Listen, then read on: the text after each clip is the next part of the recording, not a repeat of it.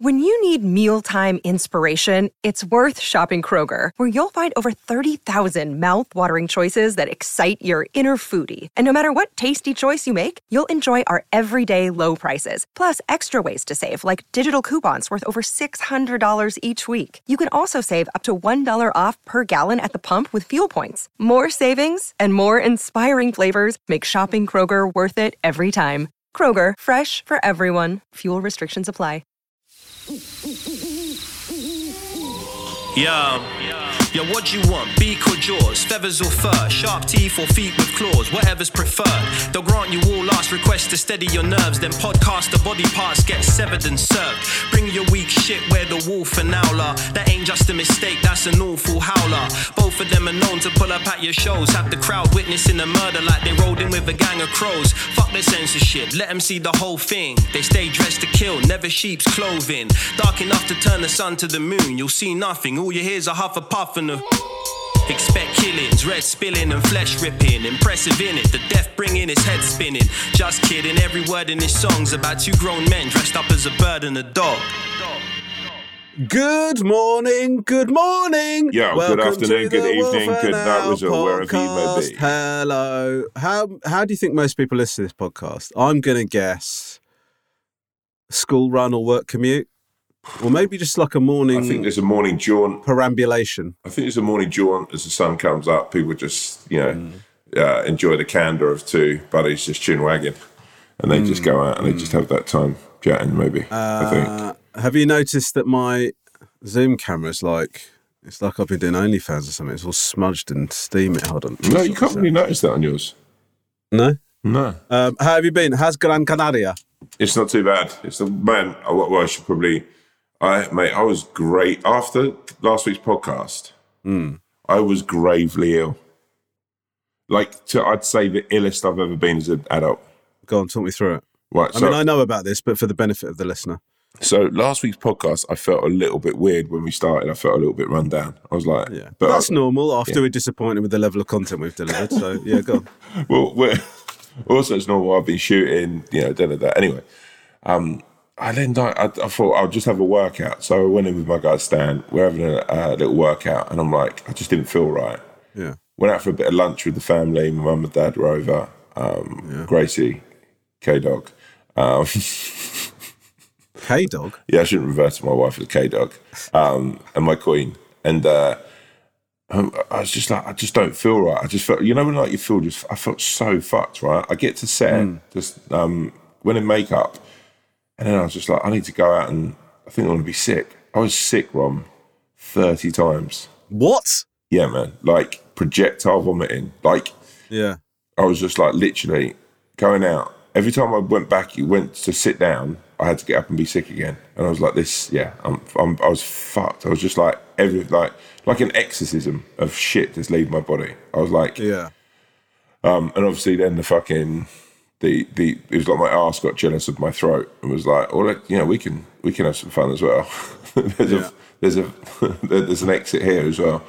Honestly, it was fucking brutal, right? And then I get back uh, to the villa. Someone at production called called uh, a doctor to come and see me, and my temperature was like 39. I was like fucking like just I felt freezing, but I was hot. Took me into hospital. Let me just shout Romesh out, yo. I text Romesh saying I was worried. I was worried. He called me straight away. I mean, what a friend. Yeah, I did call you. But what I would say is that the way that you text is very is the complete opposite to my mum. So just as like I would say you two of people I know are the polar opposites of uh, texting. So my mum will go, Can you call me? It's urgent. Just send me a text. And then I'll call her and she'll go, What size trouser are you? Because one of my friends knows this tailor in uh, in Southall. So whereas you, you text me going, just on my way to hospital, bro. Been sick 30 times, nearly collapsed. So casual. That's why I phoned you. I was freaking out. And then I think I spoke to you when you were on the ambulance. Is Yeah, that no, right? yeah. As the guy was trying to get me to pay for the ambulance, like strong arming me. Like the, the by the way, the guys Uh, How who do they? How do they? I've never experienced a medical service where you have to pay. I mean, obviously we pay through taxation. I'm aware of the system, But what I'm asking is, is what do they do? They got a chip and pin like with them in the Yeah, yeah, yeah, yeah, yeah. Chip and pin, and also the ambulance drivers look. They look like they can tumble. They look like they could like. If you weren't able to pay, they look like they they get the money out of you somehow. It's, it's Imagine, imagine that you get medical medical school, and on top of knowing what you've got to know, you've also got to be able to handle yourself in a fucking row. And be case somebody tries to. Mate, I tell you, it was like so. I went into the hospital, and in the hospital, right, I was sitting in the fucking waiting room, still being sick, just fucked. And they put What were me you in being room. sick into? Uh, they uh, uh, first time was into a bin because they didn't believe I was still. I still had sick in me, so I had to show them. And then into they gave me like a bucket thing, and they put me in a room with a guy. Do you remember the you know the Office, the TV show? Yeah. Do I know The Office, the TV show? I don't know how well you know. Remember Lee, Dawn's Yeah. boyfriend? Yes, I do. Yeah. There was a guy who Had a, had a bit of a Frank Lampard vibe about him. I thought. Yeah, yeah, yeah. But that was the Yeah. positive side of his, his character. Yeah, yeah, yeah. I don't want to be smudged. No, I mean just as he looked. But Yeah, I just don't I'm like the saying- No, thought I mean Frank. No, Frank's a gentleman. Sorry, I Frank's don't a like the idea of. Frank Lampard turning up at Lorraine when Christine Bleakley's doing it, and or Christine. Yeah, we hit, we we we're heading off straight after filming. Yeah, we're going. Yeah. We hang around for a don't week. really- You having breakfast there? Oh, for fuck's sake. I'm not doing work. um, but that was basically the vibe, right? This guy's girlfriend was a nurse there, Yeah. and he was waiting clearly to sort of go out with her for a drink after. Hmm. And he was sort of like, even though I didn't speak the language, I could tell exactly what was happening. Hmm. He was he was getting more and more annoyed, looking at his phone, getting more and more frustrated. She was coming and apologising, and then when she was taking out my IV drip, she was sort of arguing with him. Um, Oh my it's- god, are you serious? yeah, man, it was it was pretty fucking insane. Arguing in and Spanish, like the Spanish when they argue, it's pretty full on. It's not like a sort Yeah, of passionate. yeah, yeah, yeah. They're not sort of. I'd say that it, it makes you question how quite you know you know like how quite how drab we can be when we argue. Yeah, well, I, I, I often wonder about like what languages sound like to somebody that doesn't understand them. So, so my mother tongue, Tamil, which I don't speak, but I do understand because when my mum used to tell me off, she'd switch to Tamil. Right. But like it's sort of like a bird chirping, I would say, just "Dakarabarada, nana, eh, enne seringa," you know, like that. Yeah, yeah, and yeah. French is like oh, Yeah. like that. Spanish is very like Oh, Spanish is like it sounds like they're chatting about something interesting, doesn't it? All the time. yeah. It all sounds so passionate. Watching a football with them is incredible. Yeah. like not in a way that we like the you know when you watch England games, it's like this sort of like faux aggressive passion. It's like sort Yeah. of yeah, it's just like it's all like musical. And so when yeah they're arguing, but then she was just getting more and more irate, like anyone would. Like if you're you're having to work like an extra two hours, but Yeah. yeah. So when my chip and pin wouldn't work, like you know your face mm. thing wouldn't work on my phone, she was getting really really annoyed. Literally, like she was take, taking that aggression out on someone who'd It sounds like quite a high anxiety situation for you, if I'm being Yeah, honest. First it of all, you're in a foreign hospital. I, I burnt myself in Sri Lanka. And I had to get a hospital in Sri Lanka. Something about going to a foreign hospital that I don't know because you've seen it in movies or whatever. I thought I found it utterly terrifying. Oh, mate. did you and find it yeah, frightening? you don't speak the language either. And that's that's, Yeah. that's our bad. That's my bad. But then, like, when the guy came in and he, he, he explained my bloods by going, um, Your bloods are okay. And I was like, What do you mean, okay? Like, sort of shook his hand like that. Okay. Hmm. And I'm like, well, what is there some shit in them or like what do you mean okay It's- good Hmm. or it's bad right and then he, I sort of tried to get more of an answer out of him and he just was sort of almost like oh god this guy's sort of I almost became you know nasally you Well, because you're concerned for your life. Yeah, that sounds like something I would do.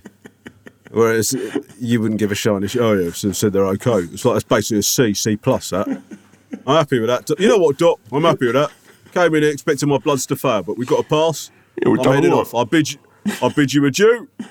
Have a great day. shake your hand thank you very much it's a terrifying situation and then yeah and then sort of so most of this week I've not been able to eat properly or I've been on what they call a beige diet What does that mean? Just basket meals, uh, just uh, chip, chips, um, potatoes, just chips. just potatoes. Is that that's been prescribed? Is it chips and potatoes all the time? Do you know McDonald's? Do you know McDonald's? you go McDonald's, get chips, you'll Yeah. be better. Just for extra, um, a little bit of extra uh, sugar, deep into the milkshake, okay? um, like pasta, bread. Yeah, I still feel. I still feel. Just pure. So you're on a pure carb. You're on the opposite of keto. You're on a pure carb diet. Is that yeah, right? I mean, I've I've, I've pushed. And yeah. what are you doing? Are you taking one massive shit every three days? I assume. mate, my my my shits. So, like, aside this, right? We Hmm. so I'm rough. You know what filming's like. I have Tuesday that I'm allowed to recoup. Wednesday I have to be back in filming, so I'm still not quite right. Thursday, What's, what's it, what are the sympathy levels like on set with amazing, everyone- incredible. I'm, I'm surrounded by a good group of guys. Um, Yeah. Thursday we have to go and film on a boat for the whole day. Even, Great news for me. Yeah. Even knowing, knowing that I have a bad stomach. Yeah. And it was, um, yeah. So I took an Imodium. I took an Imodium on Wednesday. Um, and in the words of Craig David, I was constipated for Thursday, Friday, and Saturday. I had a shit on Sunday. Took a shit on Sunday.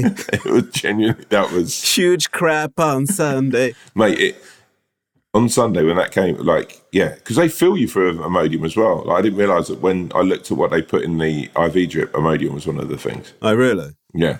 Um, it's terrifying, isn't it? Because like whenever, first of all, I've told you this, but I can never shit on the first three days of holiday. I've told you that. Yeah, you my body that. has to Yeah. get my body has to get used to. It's the first thing I do when I get to a new country. Yeah. Well, what what a great what a great uh, metaphor for your tourism attitude. First thing you do f- when you arrive in a country is take a massive shit there. Um, but um, yeah, I I, uh, I get terrified because like every time I eat, I think, well, currently I'm not shitting, so this is a closed vessel. Yeah. Uh, and then sometimes I get panicked, particularly after I've taken Imodium. It's got to go somewhere. It's Yeah. not being reabsorbed into my body. So at one po- at some point, I'm I'm going to explode. I guess. You know I mean? it makes your breath smell, right? When you need a poo. Does it? Yeah, apparently. Because the poo comes What? up. Because the shit gets it doesn't get so backed up. It's at the back of your throat. no, not the back of your throat, but it's in you, isn't it? So you like the toxins of it Mm. start coming out like anywhere. 'cause that's why you probably like, yeah, you, and you don't really fart as much, so it will just come out through your Mm. breath. That's what I'm led to believe. Um, I don't know. I mean, listen. I don't know if there's any science backing that up. Uh, It'd be good to get, yeah, like, it sounds it sounds plausible. Yeah, it'd be good to get. Yeah, C- could any scientists uh, who are currently working on something important get in touch with the podcast? Stop what you're doing, please.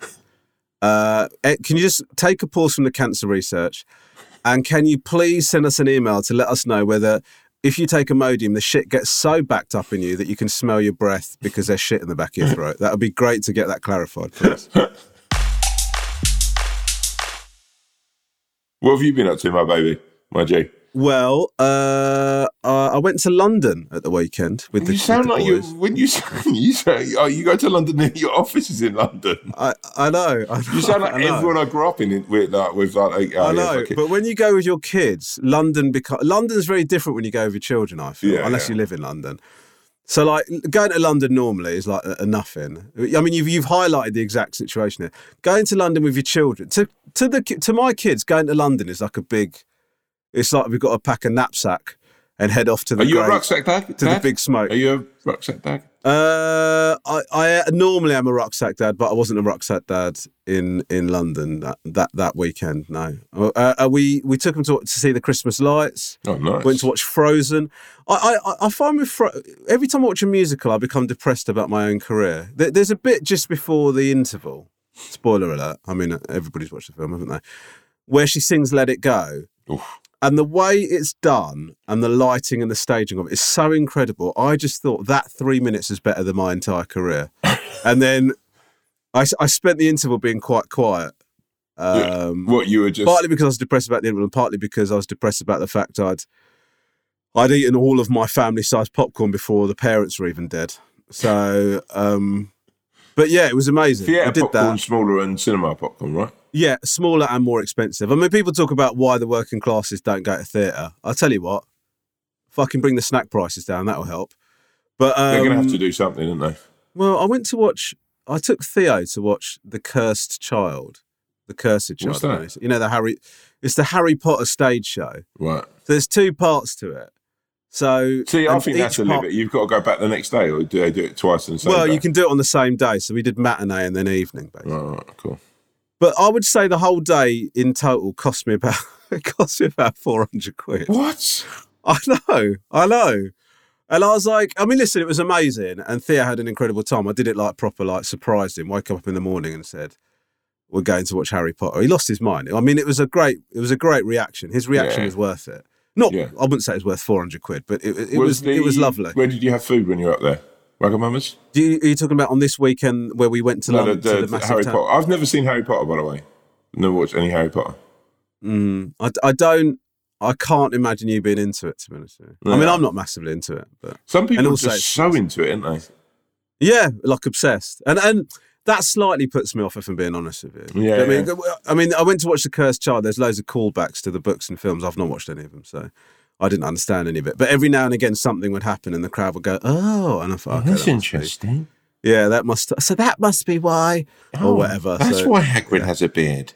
Yeah, exactly. I think like That's wa- how that's how he got his cloak or whatever. Do you know what I mean? You sort of hear shit like that during the thing. But I was I was watching it thinking, listen, it involves a lot of rehearsal. The shows are incredible, certainly better than what we do as stand-ups. You know I mean? Yeah. We, we Oh, just am- we just amble on. The sound's not always great because we've not sound checked properly, and then you sort of rabbit on through this sort of fucking load of shit that you've thought up of. Um, so I, I appreciate all of that, but the, I, I I actually considered like the, I don't know, man. There must be a fun setup, but I'd love to set up something that makes it easy, more accessible for like kids from those backgrounds to go. Oh, this sounds so worthy. But I, I- do you know what I mean? Though Yeah, it's yeah, yeah. expensive, man. It's Yeah. properly Mate, expensive. It's so expensive. They used to do like when I was a kid. They did like we went to uh, the, our school did like something like that. To get, you could go and watch Yeah. like West. I mean, it's before the West End was like now, where it's like fucking Broadway almost. Because we went and watched a show called Blood Brothers. oh yeah. Yeah, and I was the only boy that went. The, the, the Swan's obsessed with Blood Brothers. I think she used to teach it when she was a drama teacher. Oh, really? That was one of their one of their set texts. I lost my mind in the way that Theo did. Like at the end of Blood Brothers, um, yeah. the police. Why do you keep saying it like that? what? Why do you keep saying Blood Brothers? It's Blood Brothers, isn't it? Blood Brothers. No, but you've, again, you've said it weird. Blood What? No. Brothers. Blood Brothers. Yeah, okay. You know that we're not saying it the same, don't you? Blood Brothers. Blood Brothers. Okay, then you've just said it normally. Okay. But okay, but before you're saying Blood Brothers. Blood Brothers. Yeah. I don't need to hear the difference. Okay, I'll give you the two versions. See if you can tell the difference. Blood Brothers, Blood Brothers. Can you hear the difference? Yeah, a little bit. Not not so much. I picked someone up on it. Okay, fine. Say Right, Lion okay. King. Say Lion King. Okay. What? Lion King. Lion King. Yeah, but before you said Lion King. Are you saying Lion King? Lion King. Uh, Lion King. Lion King. What? I feel like I'm in fucking pronunciation inception here. Lion King. Lion King. That's Lion the same. King. That's the same. The way you no, but the way you're saying it is like he's just been promoted, which in the film he was. he's the he's the Lion King. He's not just the lion, mate. He's the Lion King. But that's, That's the same. Lion saying King. No, Lion King. He's the Lion King. Yeah, he's a Lion King. No, but you're saying What? I don't see the difference. I, you're saying I'm saying Lion King. Yeah. You're saying Lion King. yeah, because it's Like two he's a, different like words. he's a no, but you're saying it like he's a footballer. playing playing on the left, Lion King.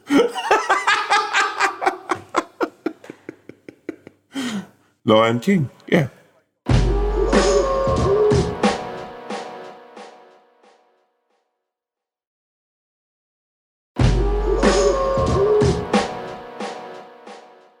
Anyway, go on. Sorry, Blood Brothers. You blew, it blew your Blew mind. you mind. At the, like at the end of the Blood, uh, Blood Brothers, right?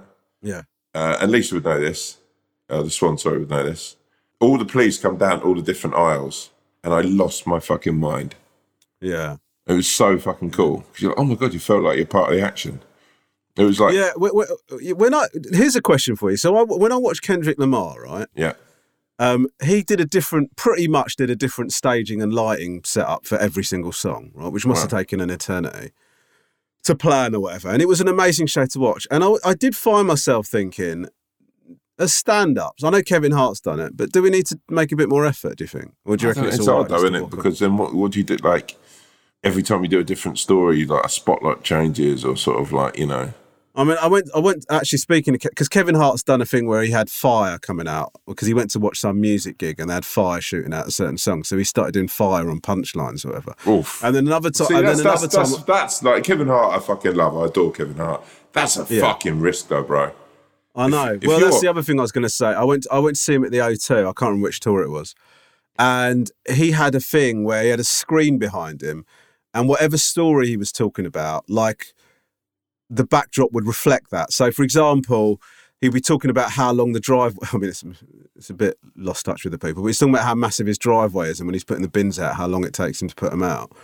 And then he was saying like talking about all these creatures appearing, and then the back screen went black, and then these like eyes popped up in the darkness, like to sort of add a bit of atmos. But I've got to be honest with you, I found it slightly distracting. I mean, one of the reasons I fell into in love with stand up is watching Eddie Murphy just walk out on stage and basically be Yeah. like a rock star, and it was just him with a microphone. So And also, I, I it's, do it's think that's part of the description, appeal. right? It's the description of a story. Yeah. That So the whole the whole skill of it, I guess, is to put people there without without having Without to see having to- Yeah. Although the, the bit that was really funny was he talked about being asked for, I think it was being asked for an autograph while he was on the toilet.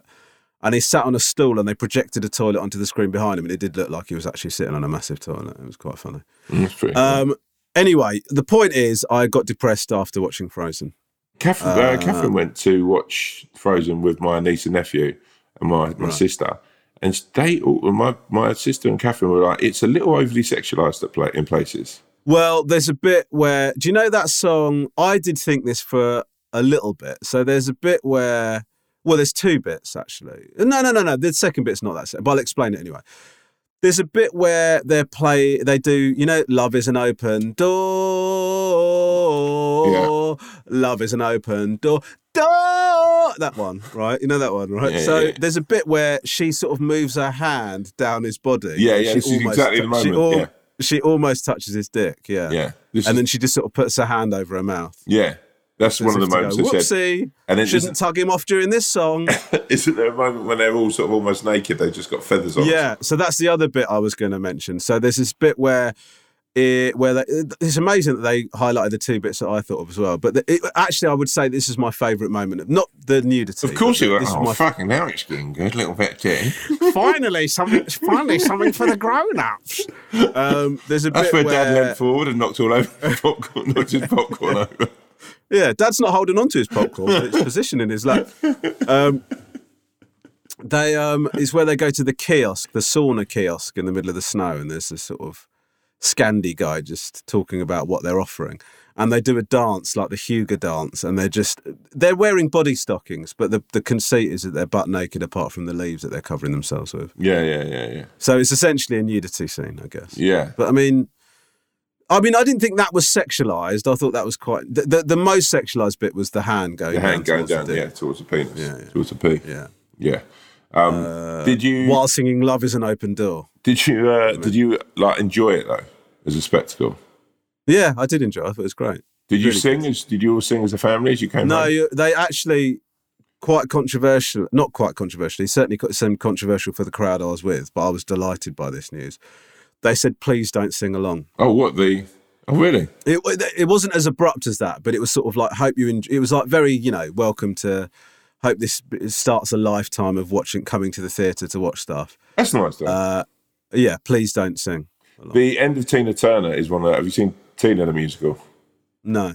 The end of it is incredible. Everyone's up and singing. Really? Yeah. I've, you know, I don't know if I've talked about this before on here. Um, do you know how I've been to the the- uh, theatre at least three or four times and had to um, be moved because people before behind me can't see? Oh my god, really? Yeah, it's so indignifying. Like, actually, one time it worked out really well for me and Catherine when we went to a, watch Les Mis. We got put in a almost like a box, which made me look like I was quite ritzy. But um, Yeah. the other times I was just literally put right at the back, so there's no one behind me, Yeah. or moved to an aisle, like an aisle seat.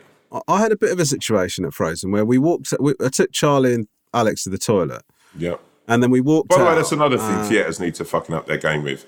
The you mean? toilets are like pub toilets in London. They're fucking awful. Yeah, They're yeah. I tiny. mean, this they wasn't. stink. Yeah, they, it, it wasn't that bad, but it was. It wasn't great. It's like someone had a shit there in 1930 watching fucking Charlie Chaplin, and no one's cleaned it since. That's what I'd say about theatre toilets. Did Charlie Chaplin do stage shows? Did he work it up on stage? I don't of know. course he did. Yeah. You don't just get into the fucking the silent movies. You've got to do it all Charlie- on stage.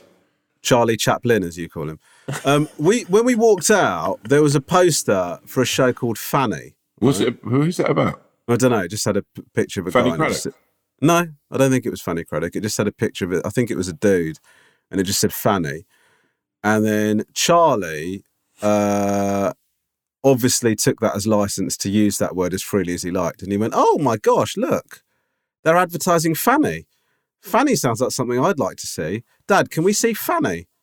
Um, and then Alex started laughing, and that became their little bit that they did. And then we returned to the seats. Lisa's let me be alone with the kids for two minutes, take them to the toilet. They come back chatting about Fanny. It was absolutely insane. Um, Everyone thinking they're talking about the sauna scene. yeah.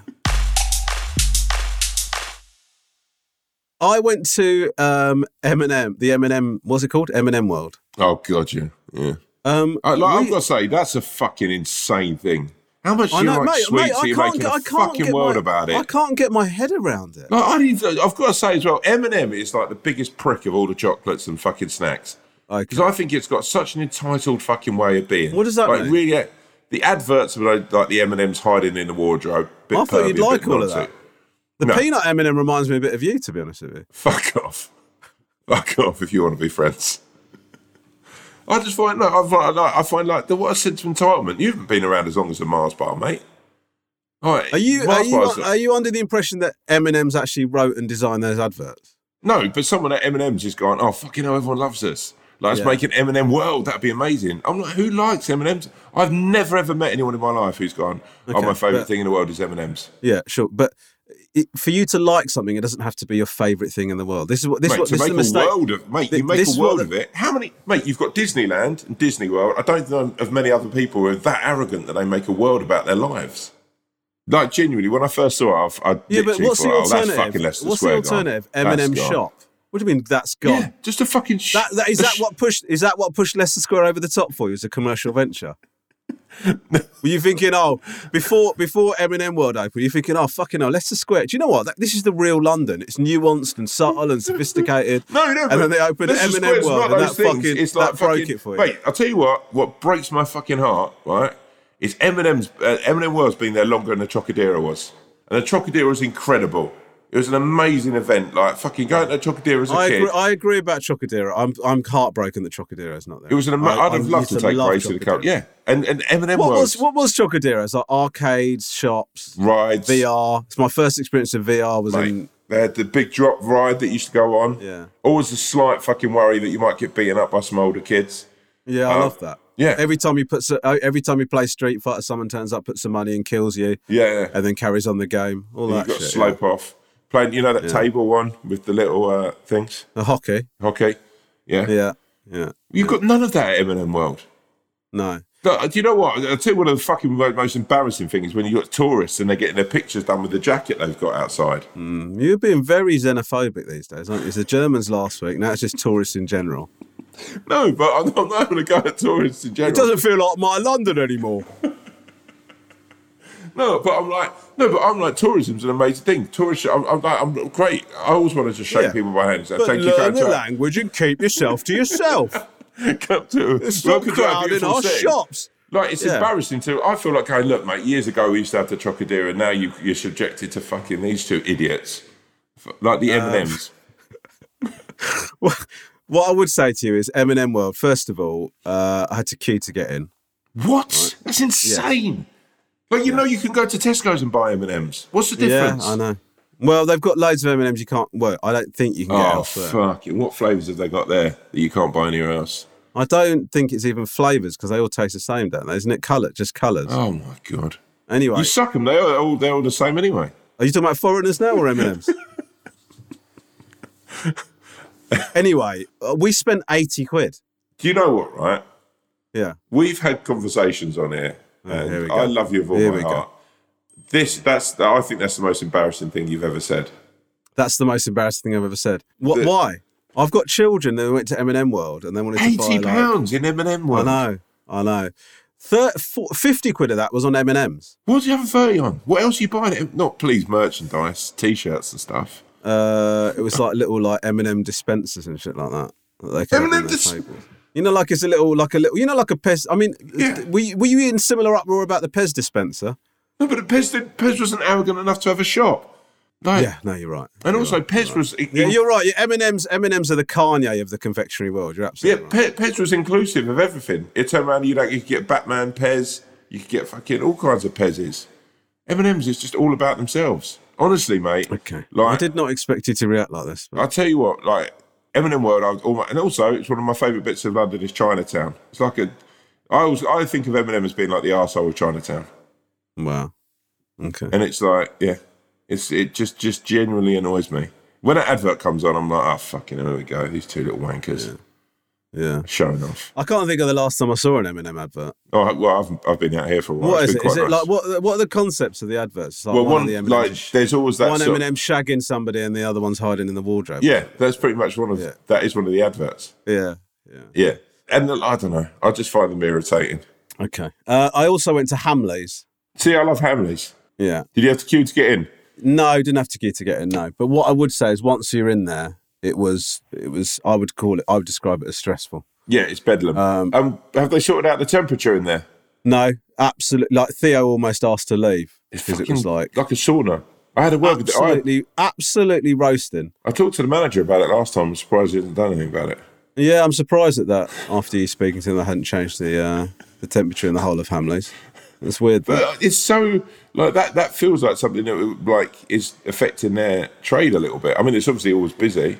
I, I, Yeah, I feel like going in there and going, mate, you're up against M&M World. They're sneaking up behind you here, mate. yeah, but um, what I like about Hamleys is you're sort of walking through incredibly stressed, and then you get hit, hit in the head by a boomerang. It's uh, it's a really fun experience, and that happens on every floor, by the way. My heart is all. I always feel really bad for you know, like when you have got the people demonstrating the shit toys. Yeah, and you feel like you've got to stay and watch like that's because like in a way that's like performer kind of vibes you know like I know, but they, but they, they are. I've got to take my hat off to the staff at Hamleys. They can make any toy seem appealing. yeah It's incredible. But you, you'll see one of them playing with like a light that they've got in their hand, right? And you just think, what a load of tat.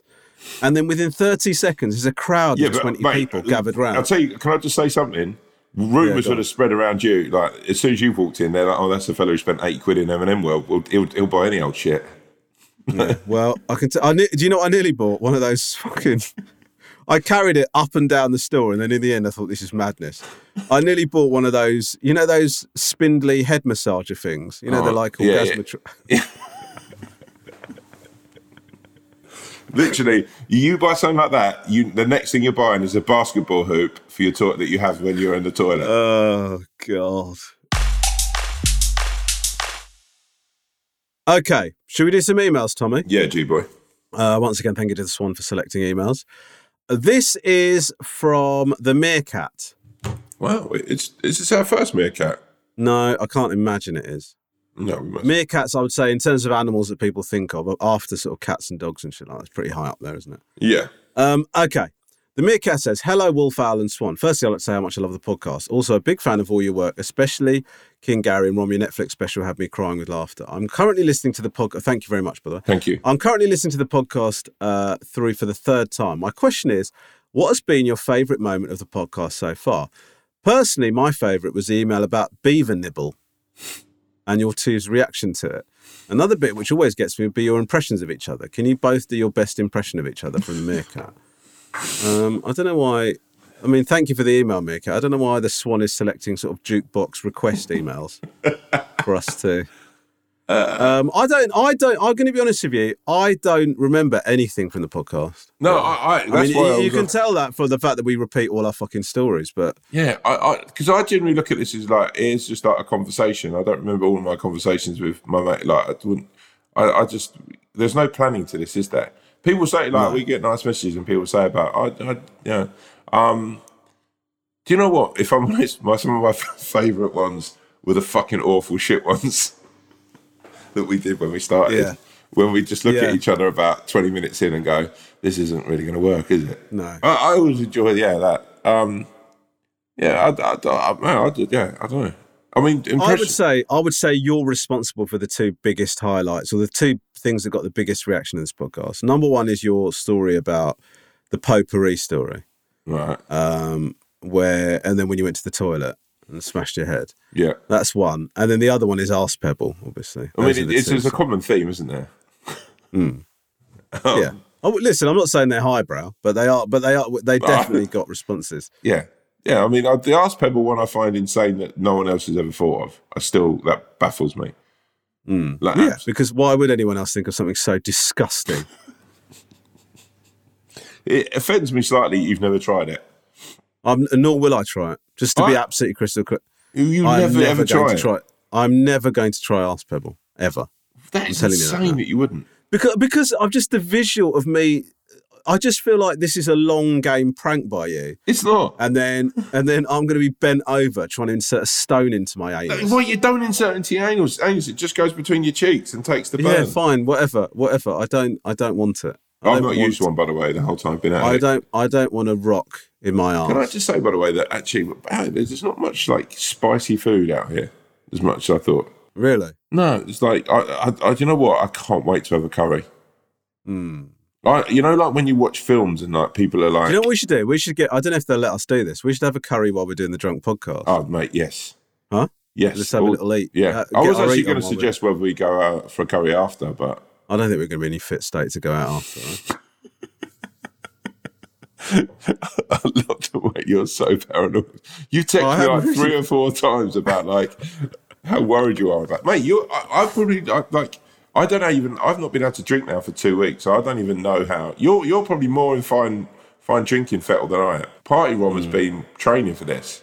Yeah, I'm still a lightweight though. Um. Anyway, Meerkat, thank you so much for your email. Next email. This is from the perplexed pig. Wow. Uh, hi guys, thanks so much for the amazing podcast. It makes my commute to work so much more enjoyable. There you go, commute. Well, Ideally, I'd like. I wish it would be good if you could get like a tally chart of all like. You know, I enjoy That's it. a great idea. Yeah. yeah, that is a great idea, and just keep it updated. A little bit of admin for no fucking real reason.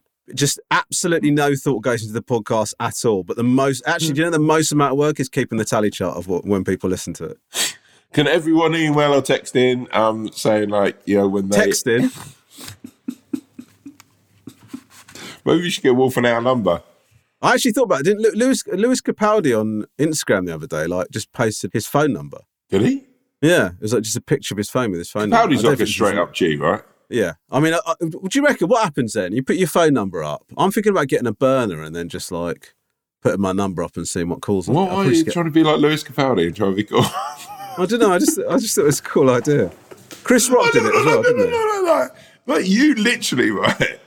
You don't Yeah. get back to the people half the time who text you. You Yeah, know. that's a good Why would you get That's a a good burner phone? That's a very, that's a really good. That's You a know what? good. it's Like, yeah, Yeah. sitting there fucking eating your M and M's with your burner phone going off, and your M and M slippers. that's another text I'm going to ignore. Uh, Lisa, where's the dispenser? Fucking hell, Lisa, this bloody burner phone won't fucking stop. Hi, guys. Oh, yeah, sorry. Uh, ideally, I'd like to be kept anonymous to avoid creating any more drama than there is already. However, I'd like to a bit of advice on a head scratcher.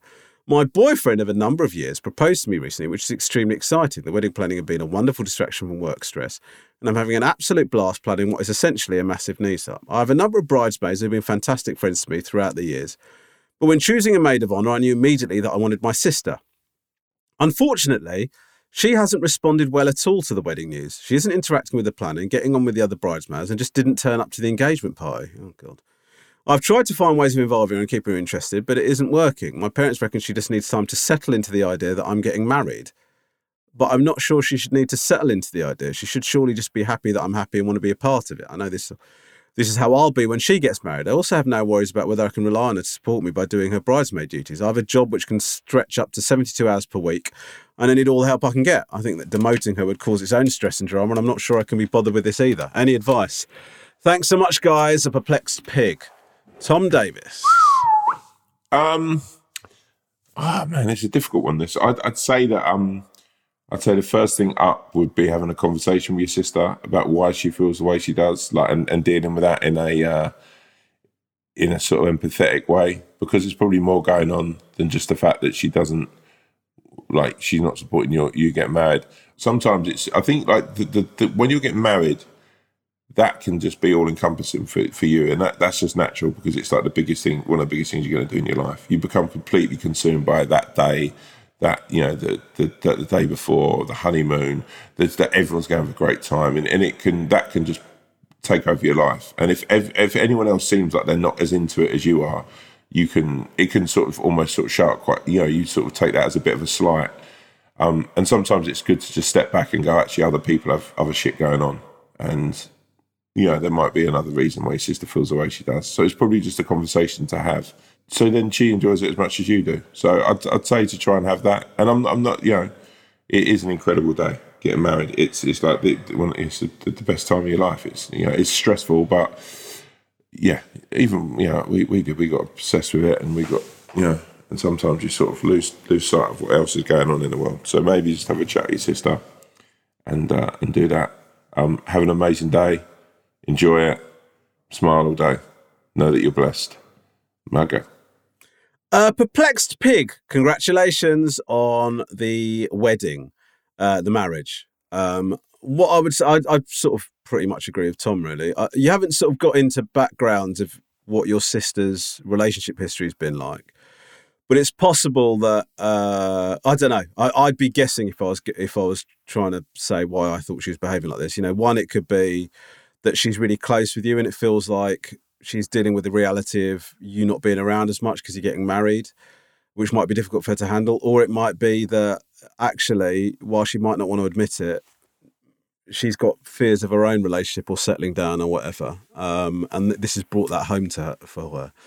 Um, but I would agree with Tom that what you need to do is uh, you need to just have a chat with her. And I would say, because you sound a bit pissed off in your email, um, I would say you, my best advice to you would be to try not to take that into the conversation you have with your sister. I think a lot of times, if you, a lot of problems can be solved by putting yourselves in the shoes of the other person and, and putting yourself in the mindset of the other person, maybe trying to figure out why she might be feeling like that.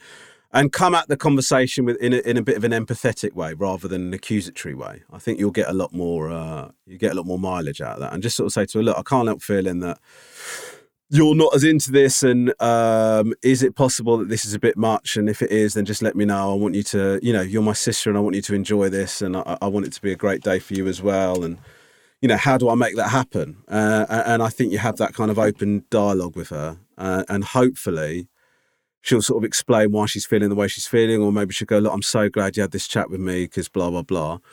And you take it from there. It's possible she might just deny it and um, and just go, I don't know what you're on about. I'm being as supportive as I possibly can be. Stop being, you know, she might re- react aggressively, which people do when they're on the defensive, and she might feel bad about having that behaviour sort of held up to her. Uh, in which case, I think you just go, look, this is kind of the the the the, the stuff that I absolutely need ha- happening. Are you able to do that? Is that something that you're willing to do? And if she says yes, then you've got to trust her to do that. Um, but yeah, my advice to, would be to just have an open and honest and sympathetic conversation with her to try and get to the bottom of what's going on. And I wish you the very best of luck. I hope your wedding day is as magical as it can possibly be. Congratulations from both myself, the owl, and my esteemed colleague uh, and best friend, the wolf. Lelo.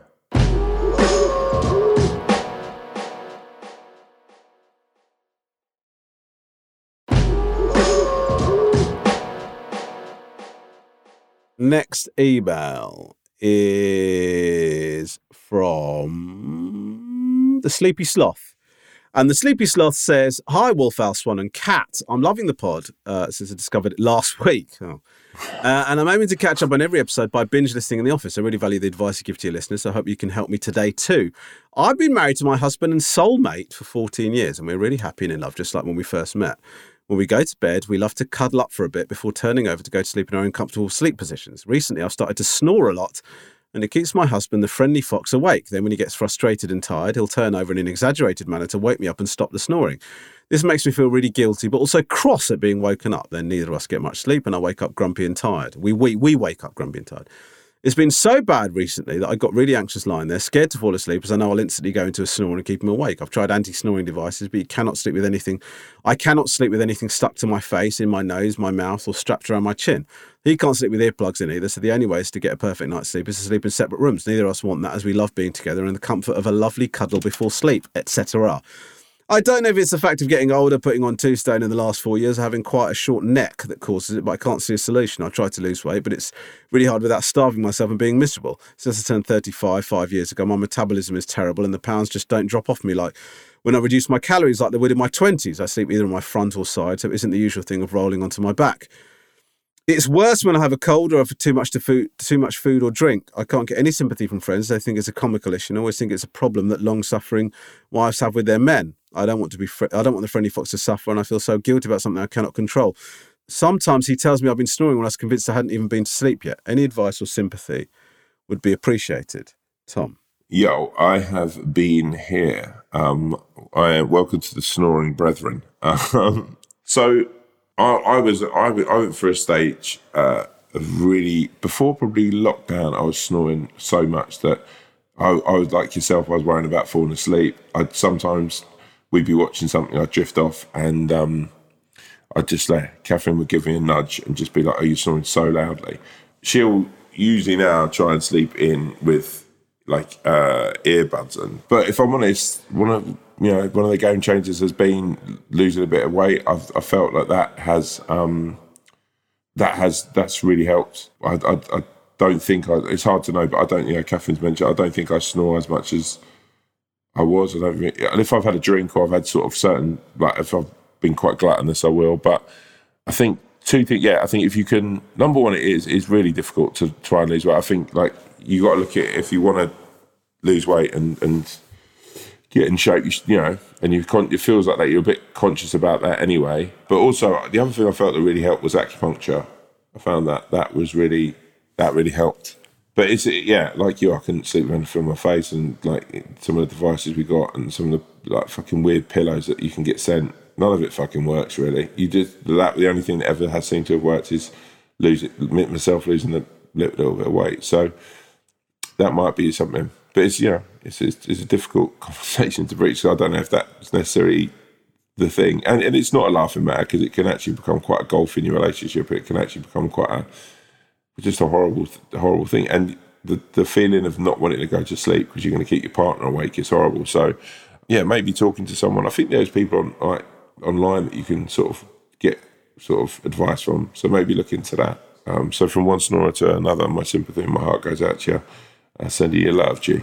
Uh, the sleepy sloth. I'm very sorry to hear that you find yourself in uh, the situation that you do. It's a tricky one. Um, I don't listen. If you're struggling to lose weight, um, I think trying to lose weight to stop yourself snoring feels like a fucking miserable thing to do. So, um, if you're finding it difficult, just don't worry about it. Do you know what I mean? Just um, it is what it is.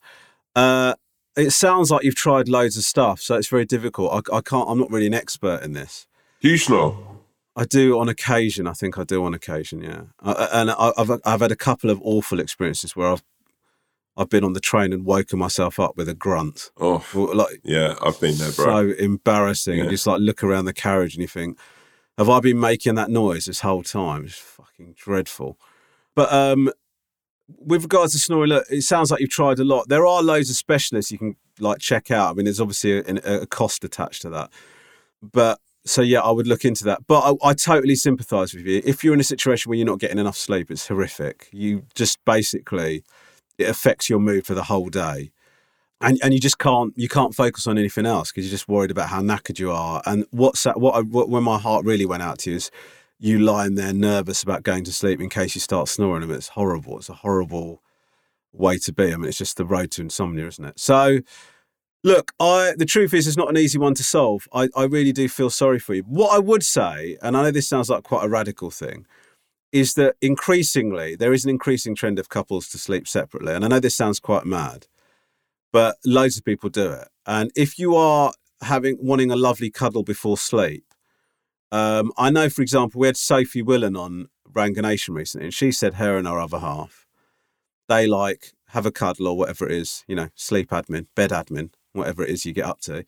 And then they bid each other goodnight and go off and sleep in separate beds, separate rooms. And it works totally fine. So, what I would say to you is, you know, explore the options of, you know, can you solve this snoring thing? I, I, I just don't think um, if losing weight is proving to be really difficult and you're losing weight to try and stop snoring, if you then go through all of that misery and it doesn't stop your snoring, how fucking irritating is that? Life is too short to be doing all of that. Do you know what I mean? So just, I, I, I would try and look for other solutions. And if you don't find another solution, what happened there? That's not to chair my leg. Oh, okay. You're right. Yeah, no, no, I just put my leg Yeah, up. yeah, yeah, yeah. I thought you were sort of doing percussion for this advice or something. For, um, I, I would just say, genuinely, explore the possibility of sleeping in separate rooms. Have a cuddle, do your thing, and then head off. Um, if you can't find a solution, um, but it's not an easy one, and our hearts go out to you. So good luck. Yeah. Very best of luck. Dundee loved you. This is from the humpback whale. Yeah. And the humpback whale says, Dear Wolf, Swan, Wolf, and Owl, second time email or emailed last year about real life Mario Kart with the kids that went wrong. Anyway, something is really grinding my gears, and I wanted to know does this happen in your relationships? We went to my in laws after the kids finished school the other day. They live an hour away, and we were staying for one day, a single day, 24 hours, one sleep. My wife packs like we're emigrating to the other side of the world. I know listeners can't see this picture, but let me explain.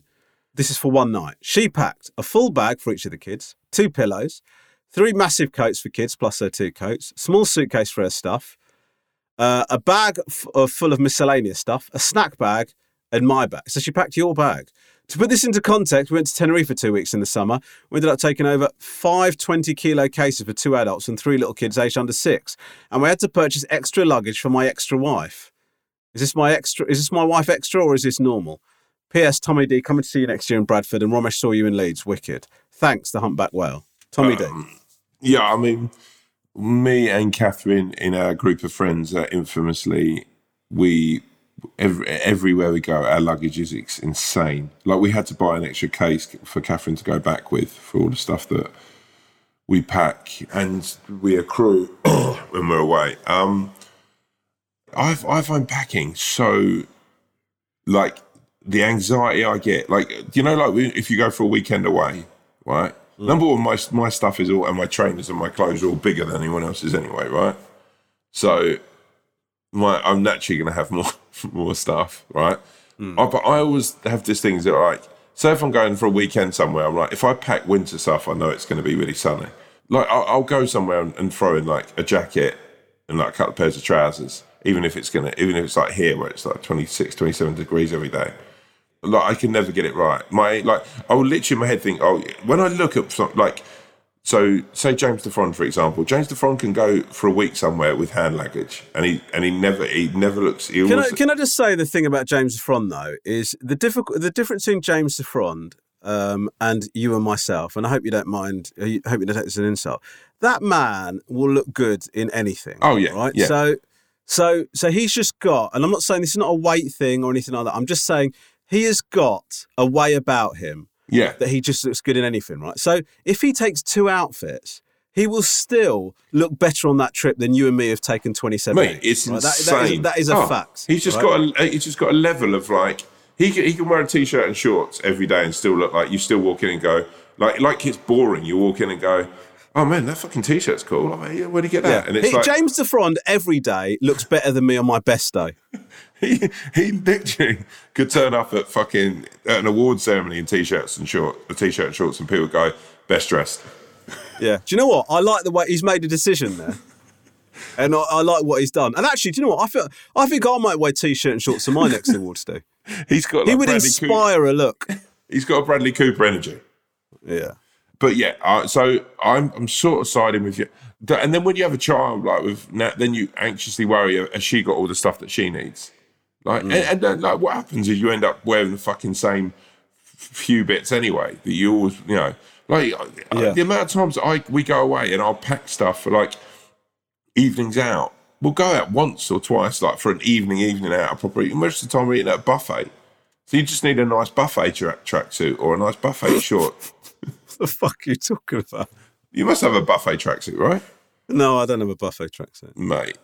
Uh, what I would tell you though is I don't buy like for ex- I- don't buy anything white anymore. Really? I can't. Yeah, I mean I've got a couple of nice bits, but like just the, the dinner badges is too much. Is too high risk for me. I, I can't. Whenever I'm wearing something light coloured, I will fuck it. Mate, Really I. I, I think you look good in sort of. Remember that um that pale blue suit you wore? That was drippy. Let's put a stain now. Has it really got the why? Why, why are you such a messy eater? I didn't Because I, don't know. I don't know. I, have seen It's- you eat. You're very like you're quite precautious when you eat. Yeah, I th- I like to think I am. I've never ever like seen like you being like even when you're really hungry. I've never seen you shoveling food and thought fucking hell he's risking it here, mate. I always look at Yeah, you. no. You're like the Gary Neville of eating. Okay. What? What does that mean? like you're, you're It's, it's the same Gary Neville that you said doesn't look like he wipes his ass properly. no, but that's no toilet sort of side. Of, Gary Neville looks like he's so regimented in like you're one of the Neville Gary or Phil with like your eating, like so regimented. Everything is like fucking Yeah. like you know. Okay. It's Okay. and I mean that as a, Yeah. a compliment. Yeah, no, I'm sure that's how you mean it. No, no, no. But Um, like, I, I'm probably a little bit more like I don't know R nine of eating. Like eat quick, fucking it. You know, it's exciting to watch. So you're Ron- you're Ronaldo. No, you're the you're the real Ronaldo, Yeah, and I am Gary Neville of yeah, eating. of eating. Yeah, Yeah. Okay. yeah. But like you had a longer career and like fucking, it's always stable. You always knew. Sometimes when I eat, Yeah. it's a bit like fucking. The heat. Yeah. And like- those two, by the way, by the way, R9 and Gary Neville are the two names that always come up when people talk about their favourite footballers as well. So thank you for that. Um, No, but if they saw me and you in a restaurant, they'd be like, Yeah. he's definitely going to spill something, a big fella. They wouldn't look at you going, oh, fuck it. I think he, look how stable he is. no, they would. They go, he's going to spill something because he already has done. It's down his fucking jacket he's not noticed. A stupid prick. Um, humpback whale. Uh, I've got to say to you that I actually empathise with your wife because I've done a lot of travelling from doing travel shows and stuff, and I still haven't managed to streamline my packing because exactly like Tom, I just pack for every potential eventuality because I just I just pack so much. I can't I can't help it. I just pack so so much. I've not been able to streamline it. And often at the end of a holiday, the Swan will do an inventory of stuff that I've packed that I haven't worn. Wow. It's a fun game that she likes. She likes. She likes That- to play on the last. To be day. fair, So actually. let's see, Romesh. Let's see. Let's see what it is that you've brought that we, we've had to. The, the carbon footprint of the stuff that you've brought that you haven't even bothered to fucking use. Let's have a look. There's obviously an environmental impact for taking a fucking duffel coat to Portugal. Go to Portugal. It, Catherine's done that to me. Catherine's done that to me. So embarrassing, just Yeah. like a kid. Yeah, yeah. Stood there and felt like, I've got a beige pair of chinos that I've taken on three or four holidays. I've never even worn back in England, Yeah. but I, it's like I'm going to wear them when we go away. yeah. yeah. Um, so listen, humpback whale. I'm sorry that we're not. Um, I'm sorry that we're not giving you what you need, but I would say uh, we're fully in support of your wife. Yeah. Or maybe just go on like a suitcase packing course. That could be another little course that people do, like learning how to pack properly. Some people are like, you know, like sort of military people. They can pack like fuck. Yeah, I mean, I've started. I've started using packing cubes, as you know. I think I've talked about this. Yeah, I think you have. Yeah. yeah. No, they're really good. I actually watched uh, Foxy from um, uh, the SAS show, showing how to pack like like an army person. I did watch Yeah. an Instagram video of him doing that once. Yeah. I, I sort of watched it and I've not, not used any Is that the end tips. of that story? Well, no, yeah, I've watched it and I've not used I any thought of the you were going to give some tips. no, no, but I can't even remember the tips. I, I was sort of. Well, actually, actually, do you know? Do you know Driver Jim? Yeah. Who takes me to yeah. So he he take took one of your tips, which is rolling up t-shirts. oh, yeah, mate, yeah, I do that. But then I bring more t Like, Yeah, genuinely. but also, but this- they also they don't need they don't need ironing when you un, No, unroll them as well. That's But the, like even coming out here, I I brought enough t-shirts, and then I literally looked and thought I've got loads of room, so I panicked and threw in about five jumpers that I've not worn. Well, listen, I would say that banter-wise, we are scraping the bottom of the suitcase here, so it's probably time to probably time to wrap it up. Uh, so, Tom, could you do us the honour of uh, seeing us out, please? Friends, Hmm. friends, it's that time again when the weather draws in and the cold nights begin, and a shiver comes across you. It's not a shiver of coldness, though. It's a shiver of anxiety. This time of year, especially after the last few we've had, there's going to be more events and more parties that you're invited to, and some you'll want to go to, and some you won't. Some you'll feel like you want to revel all night, and others you'll feel like you just can't be bothered. You'd rather sit in and watch Home Alone or something. The truth is, there's a lot of pressure on Christmas and New Year to be incredible. Instagram and movies such as The Christmas Kind or whatever that you get on one of these channels will push and push you to have this perfect idea of what Christmas is. But a perfect Christmas is this it's a Christmas where you reach out to a loved one or a friend, where you do something nice for someone, it's worth remembering that with Christmas, it was never ever about receiving or a Hollywood smile. It was always about giving and reminding a loved one that they're just that loved. So nestle a little drink for old Kris Kringle and nestle one for yourself too. Enjoy, friends, because Christmas is the greatest time of all. Really, really lovely. Probably too soon. Yeah, But, yeah, yeah. I've just uh, now realised that we've probably got two episodes before Christmas. Yeah, we have. We have actually. Yeah, and Yeah. I, I'm I'm look very much looking forward to our pissed Christmas wishes on the sixteenth. Um, Um, we, should, yeah, we should probably ask for sort of some sort of thing. Actually, by the way, um, there's an amazing film on Amazon Prime called Your Christmas or Mine, um, which yeah. uh, but you've had no involvement in that, have you? So you're you're you're pushing that completely uh, impartially, aren't you? uh, well, my production company made it, but um, Oh, oh, okay, cool, cool, cool, cool, cool. Um, can I can I also can I just say thanks a lot for all the love for the Netflix special. As I said last week, I was very anxious about it, and it's been it's been really nice. So thank you. well, you're a wonderful Um, and let me just say, thank you for being the friend you are. Oh, just switch my heater off. It looked like you Uh, actually leant over to fart, as I said something really like. No, that's really sweet. That's really sweet. Um, JT, can you play us out? I've been listening to a lot of old school hip hop, as is my want. And uh, could you put on a little bit of Pharcyde running, please, to take us out of the pod? Guys, thank you so much for listening. We love you very much. Peace out, people. We'll see you next time. Merry Christmas, even though we've got two episodes before Christmas to go. Merry Christmas. Hope you have the most wonderful of Yuletides. Love, love, love. See you next week. Bye bye.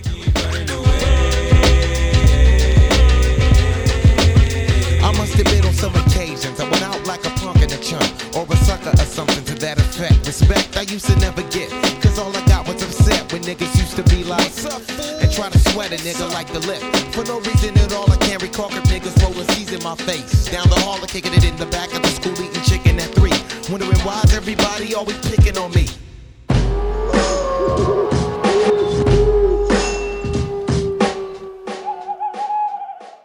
If you have a problem, opinion, feedback, or anything at all, please email us at wolfowlpod at gmail.com. That's wolfowlpod at gmail.com.